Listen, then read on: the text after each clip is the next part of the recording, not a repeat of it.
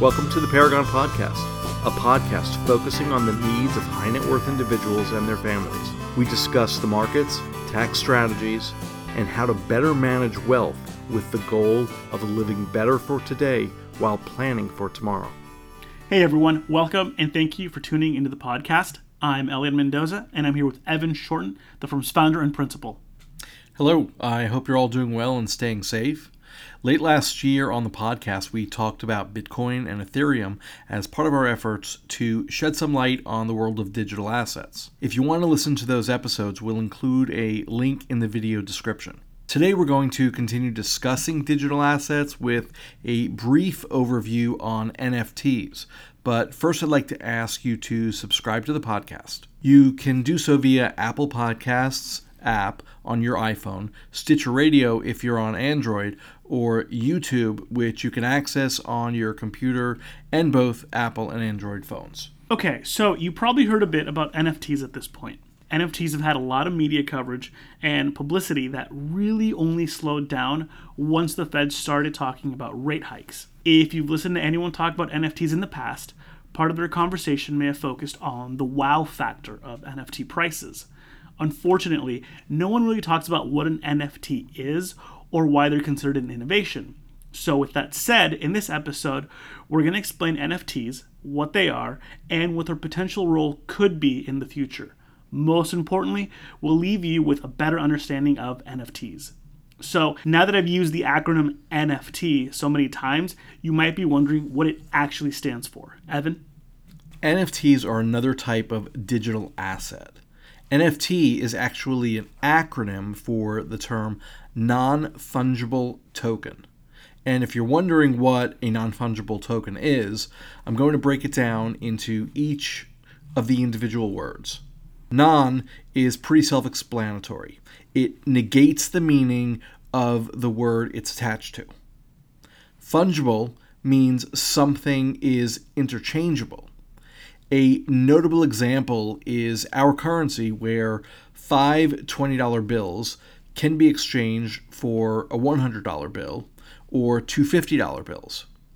That's three different ways you can exchange $100 with many more possible combinations. Therefore, non fungible means non interchangeable, meaning something unique that can't be swapped out for something similar. The Mona Lisa is probably one of the most common examples of something that is non fungible. There is no replacement that can be substituted or exchanged for it. Land is another example of a non fungible good. Even two separate land plots that are similar in size are not truly interchangeable. One plot might be closer to a water source or have road access. One plot may have rougher topography, making it more difficult to build on, and one can have better soil for growing crops on, and so on. Lastly, token. And when it comes to NFTs, token refers to the type of tokens that are used on a public blockchain.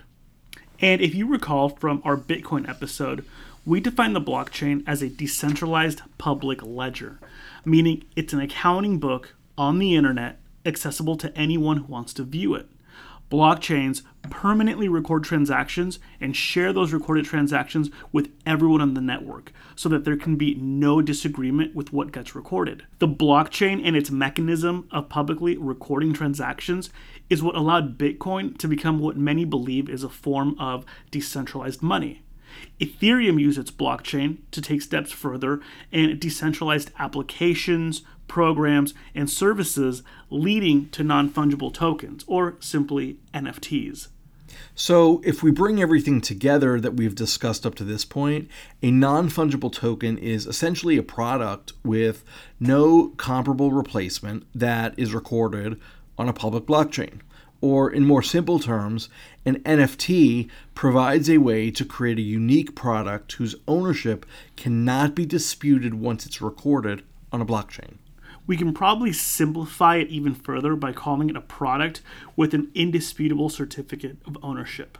So, to summarize things, it's the ability to create a unique product with a digital certificate of ownership using the blockchain that has become a new technological innovation. Yes. So far, the blockchain and NFTs have received a lot of attention for giving people the ability to create and sell original pieces of art, music, photos, sports highlights, and so on. However, NFTs have a much wider range of use cases, especially when it comes to real estate transactions and record keeping. Take, for example, the purchase of a home and all of the interested third parties involved around the transaction. For example, buyer's agent, seller's agent, escrow and title company, county assessor, and so on.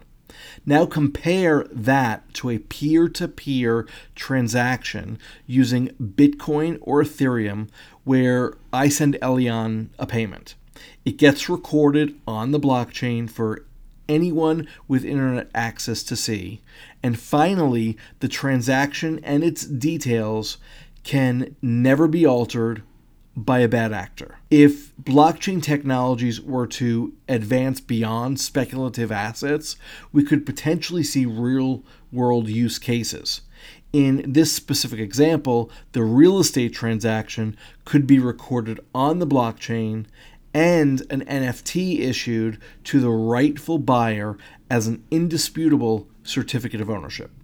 Essentially, the NFT replaces the property deed and all of the associated infrastructure with recording, transferring, and record keeping of that deed. Exactly. Later on, if that buyer wants to sell the house, they could simply sell the NFT, aka the indisputable certificate of ownership, to a new buyer. This potential future use case could, at a minimum, negate the role of the county assessor, escrow, and the title company. Now, I imagine the escrow and title companies aren't going to disappear without a fight, and I highly doubt the county is in any rush to dissolve the role of the county assessor's office. Right. That's where it's important that we stay grounded with the reality of things today. We simply illustrated one possible real world use case for blockchain and NFT technologies. As it stands now, a lot of blockchain technologies, and especially NFTs, are just speculative digital assets. Some people don't even consider these as assets and nothing more than this century's tulip bubble. Okay, so hopefully this episode provided you some clarity and a better understanding of non fungible tokens, also known simply as NFTs. While we do our best to keep our discussion simple and easy to understand, it's impossible for us to cover every detail and aspect of digital assets. The reality is, blockchain and NFT technologies are heavily rooted in mathematics, cryptography, computer networking, and go far beyond the scope of our podcast. With that said, if you're interested in a basic understanding of this space, please visit our YouTube channel where you can watch or listen our Bitcoin and cryptocurrency playlist, which covers Bitcoin, Ethereum, and now NFTs. As the financial world and the digital world become more and more intertwined, we'll continue adding to that playlist. Lastly, we want to thank you for tuning in and please don't forget to subscribe to the podcast. The Paragon Podcast is brought to you by the professionals at Paragon Financial Partners, a registered SEC investment advisor. The topics discussed herein are for informational purposes only and should not be considered as a solicitation or offer to purchase or sell any securities.